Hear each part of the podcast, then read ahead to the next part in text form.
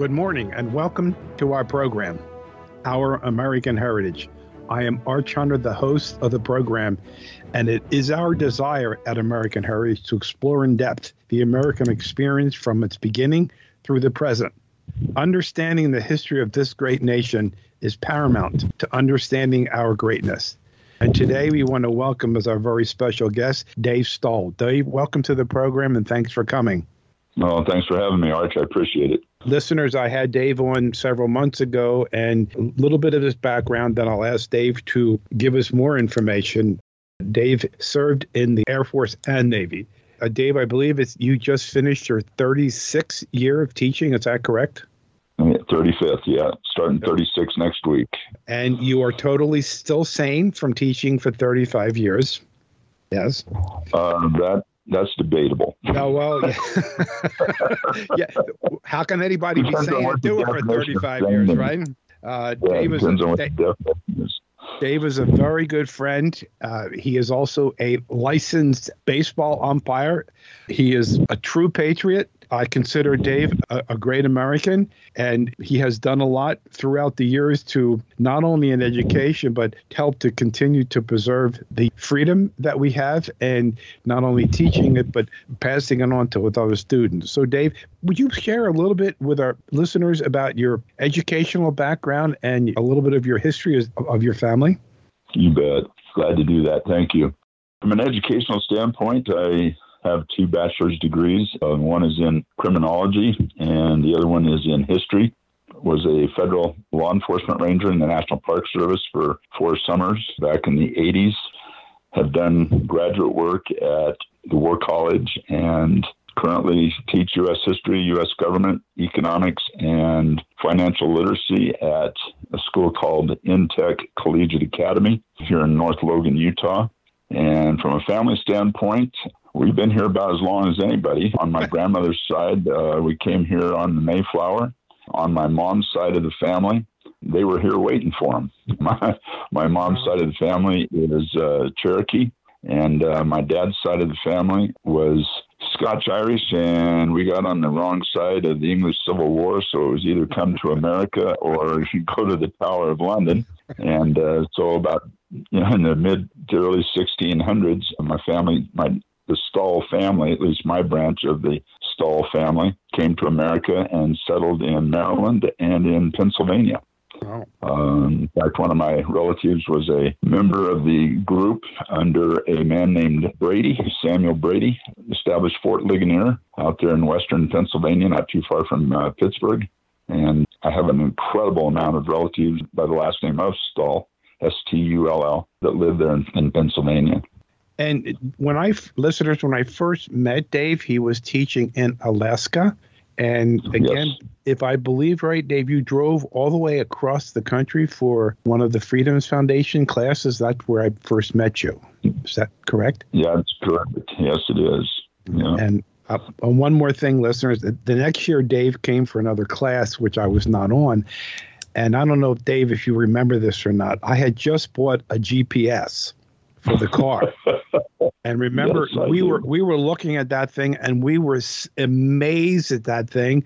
And do you remember that you asked me to, if I could to buy you one while you were going on your class, and you could pick it up when you came back? You remember that? I do remember that. Yes, I do. Okay, see, so and memory. we got home. We got home really late at night, and you had left the keys in the car out in your driveway. Yep. And uh, I called you the next morning. I think I was over in Indiana or Illinois somewhere. Yep. but yes, I, I do remember that very well. and it only seems like two months ago when it was several years it ago. Does. So. It really does. Yeah. Well, listeners, Dave has a very, very interesting topic that we discussed several weeks ago about him sharing this. And um, so it's about the Gulf of Tonkin and the Gulf of Tonkin incident and Vietnam and Lyndon Johnson. So, Dave, uh, the floor is yours. So preach away, brother. Well, I appreciate it. Thank you. I'll try not to be too uh, redundant here, but uh, to understand the circumstances and the events that led to what is now known as the Gulf of Tonkin incident, we have to go back in time a little bit, back to the year 1954, 10 years prior to the incident taking place. and go to the uh, Geneva Conference of 1954, a conference that was set up to uh, with the intent to settle outstanding issues following the end of the First Indochina War between France and the North Vietnamese and the Viet Minh uh, at a place called Dien Bien Phu. However, neither the United States nor the state of Vietnam were signatories to that conference. And so, as the years progressed, both countries took great license against what those accords had called for. They mandated a temporary ceasefire line, which became the 17th parallel. That separated southern and northern Vietnam, and it was supposed to lead to free elections no later than 1956. It also forbade the political interference of other countries in the area. yeah, fat chance of that happening. yeah. The creation of new governments within the stipulated elections and any foreign military presence, including that of the United States. Well, it became pretty obvious that President Eisenhower had no intent of abiding by that, nor did President Kennedy.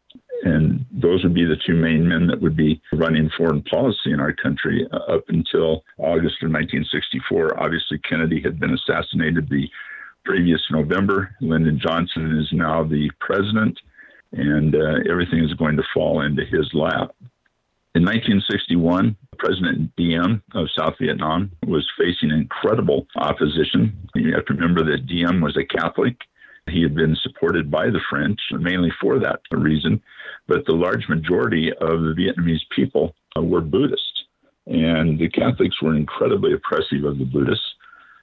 And so in March of 1956, Ho Chi Minh, the leader of North Vietnam, approved a tentative measure that was designed to stir up more hate and discontent in the South.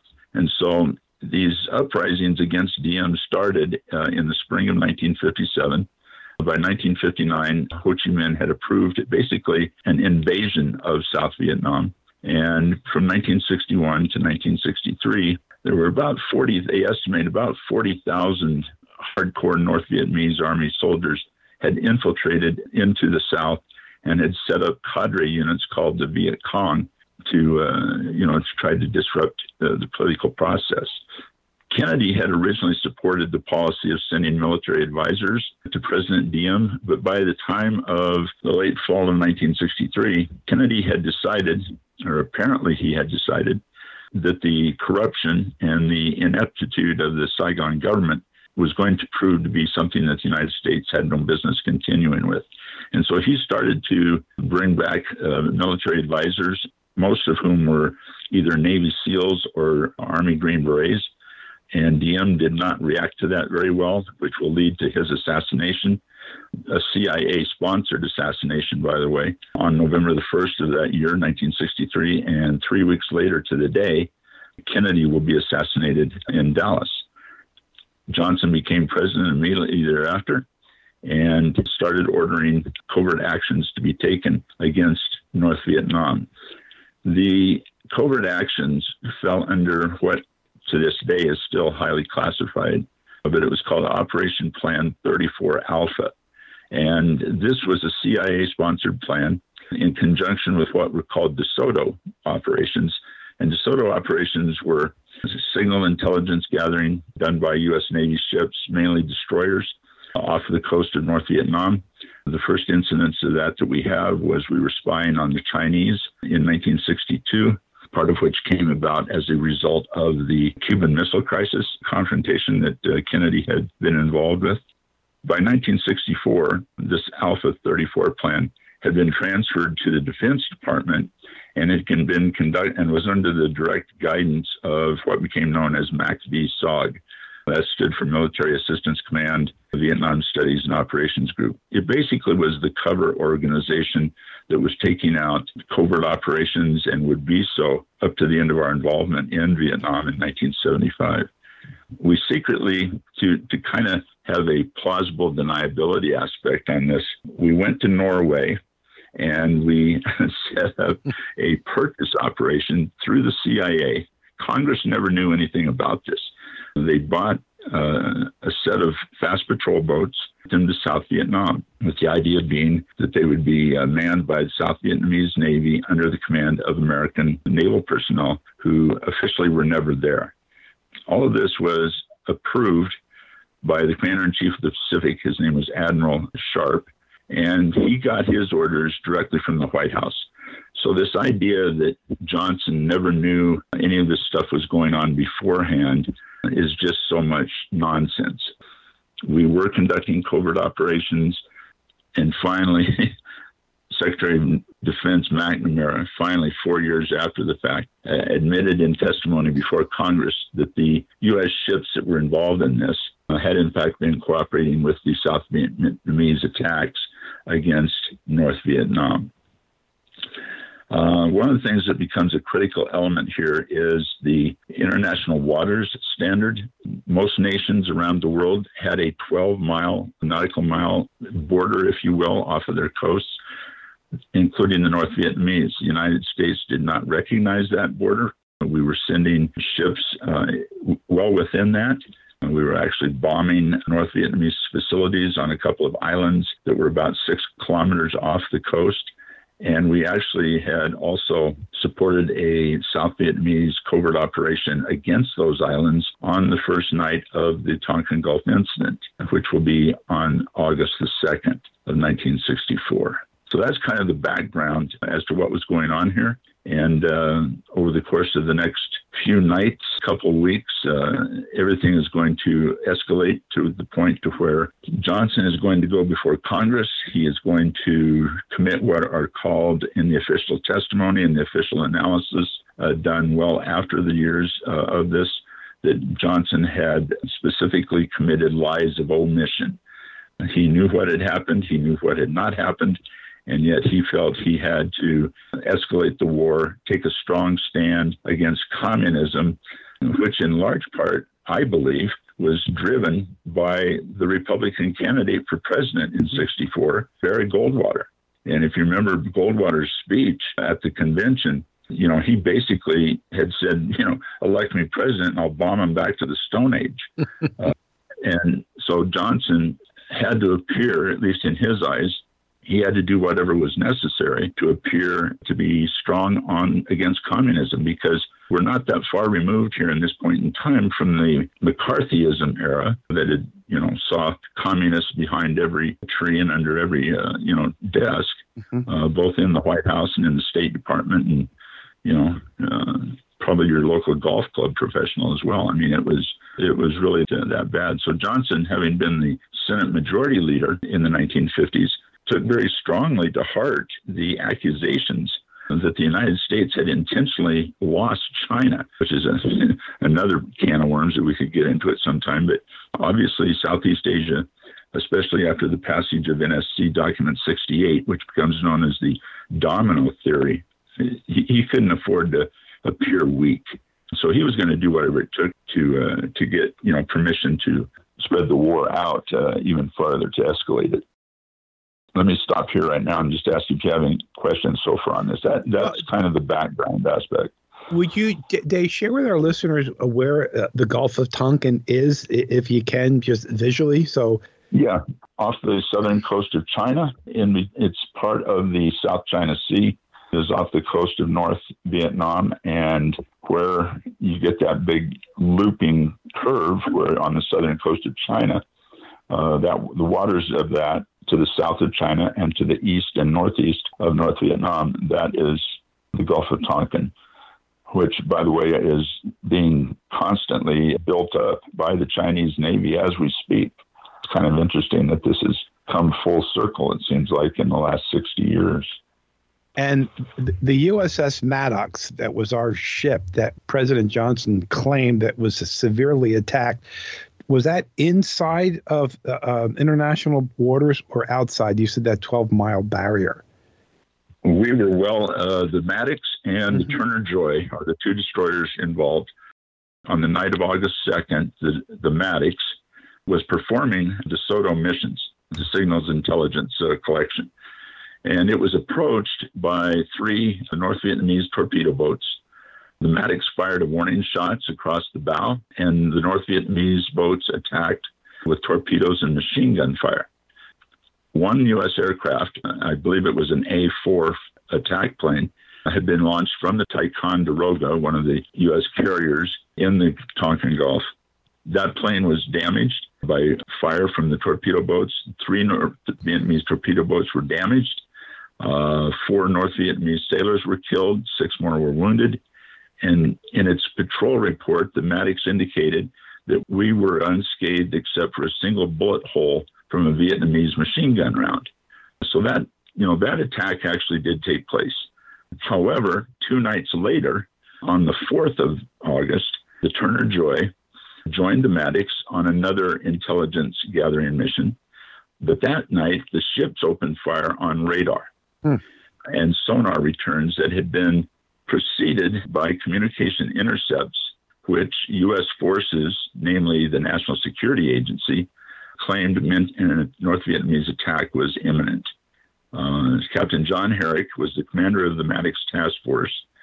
He reported that the ships were being attacked by these North Vietnamese boats, when in fact there were no North Vietnamese boats present. Absolutely none. Hmm. Um, while Herrick reported doubts afterwards, you know, the heat of the moment comes up. You know, you go to battle stations, and you know, pretty soon everybody's on, you know, about as high alert as you're going to be able to get them. Uh, it's amazing the tricks that your mind can play on you when you're looking for something that may or may not be there. Mm-hmm. Shortly after this incident, Herrick sent a report to McNamara, Secretary of Defense McNamara, and he stated that his initial perception of the attack left grave doubts of concern that, that it had ever happened. That's his wording. Oh. Um, and it, here's a name that you're going to love. Uh, the national security agent on duty that night in Washington, D.C., happened to be a man by the name of Daniel Ellsberg. and Ellsberg reported this report from Herrick to McNamara. McNamara apparently never gave it to Johnson, and he never gave it to Admiral Sharp, who was commander in chief of the Pacific hmm. Fleet. And so Johnson is going on, you know, the evidence that he wants to have created. Finally, in 2003, fast forwarding a little bit, there was a documentary made called The Fog of War. Mm-hmm. And Robert McNamara admitted on that documentary that the attack on the Maddox on the 2nd had in fact occurred, but that the August 4th attack, which Washington authorized retaliation for, never happened. Never happened. Uh, in 1995, McNamara had met with the former North Vietnamese general Nguyen Giap to ask him what had happened on August 4th, 1964. Giap's reply was absolutely nothing. Oh. Uh, Giap claimed that the attack had been imaginary, and in 2005, an internal NSA study was declassified. It concluded that the Maddox had, in fact, engaged on the 2nd, but that the incident on the 4th against the Turner Joy was, quote, based on bad naval intelligence and misrepresentations of North Vietnamese communications, mm. unquote. In other words, that's kind of what we call in the Navy a CYA, mm-hmm. cover your hand in, and you know you, you give it whatever you need to. The result of that, Johnson then goes before Congress. Congress issues what becomes known as the Gulf of Tonkin Resolution, and in that resolution, Arch, they basically gave Johnson a blank mm-hmm. check. It granted him the authority to quote assist any Southeast Asian country whose government was considered to be jeopardized by, quote, communist aggression. The resolution served as Johnson's legal justification for deploying U.S. conventional forces to South Vietnam and the commencement of open warfare against North Vietnam. David, um, do, do, in your opinion, or do you believe that Lyndon Johnson was actually getting uh, bad intel, or was he just looking for something to be able to, to, to militarily strike Vietnam? I think it's a combination of both of those. Um, you know, there's there's lies of commission and then there's lies of omission, and I mm-hmm. think he was getting a lot of lies of omission. Johnson wanted a war. He was in an election year against Barry Goldwater. He needed something strong enough to make the country appear to the country to make him appear to be a strong, forceful leader. Because if you look at the first, basically the first 10 months of uh, Johnson's career as president, you know, you can count on one hand the number of things that you could look at and go, wow, that, you know, we're glad this guy's here. Yeah. And so he had, let me look at my notes here just for a second. Um, this is in regards to what Daniel Ellsberg uh, had to say. Uh, he was on duty the night of August 4th. He was receiving or, messages from the Maddox.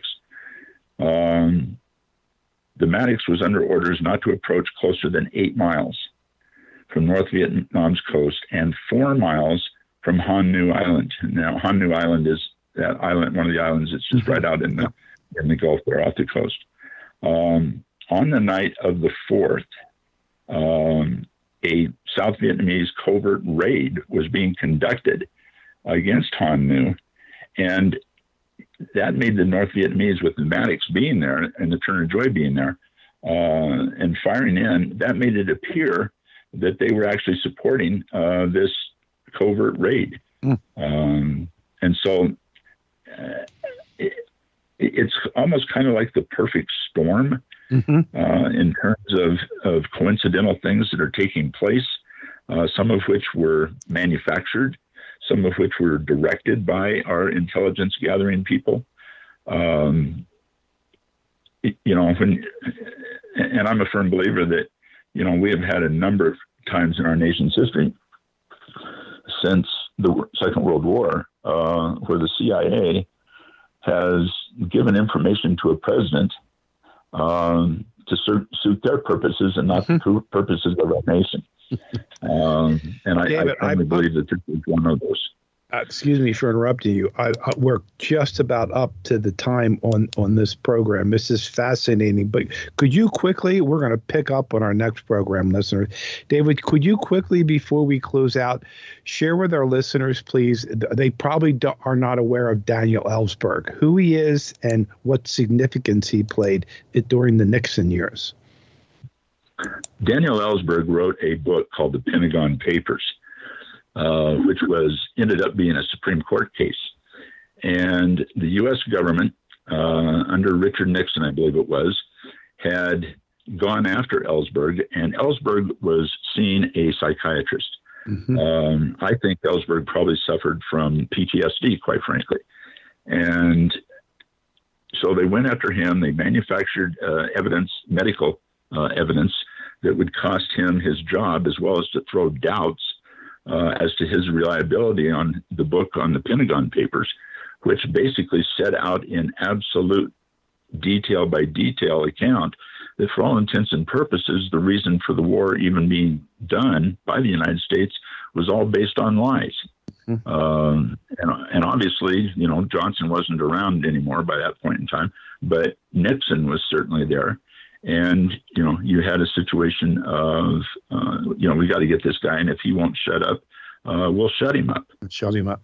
So well dave thank you. I mean this is fascinating information that you're giving to us. So we we want to thank you for it and listeners want to pick up on our next program with dave and, and continuing to learn about the gulf of tonkin and vietnam and ellsberg and and lyndon johnson and uh, all his people that he had around him. So, David, thank you for coming and sharing with us. Very enlightening, very enlightening about the the early tragic years of, of the Vietnam conflict. Thank you for sharing with us, Dave. Thank you for having me. Look forward to it. Our pleasure. Thank you. This is 1180 AM WFYL, working for your liberty.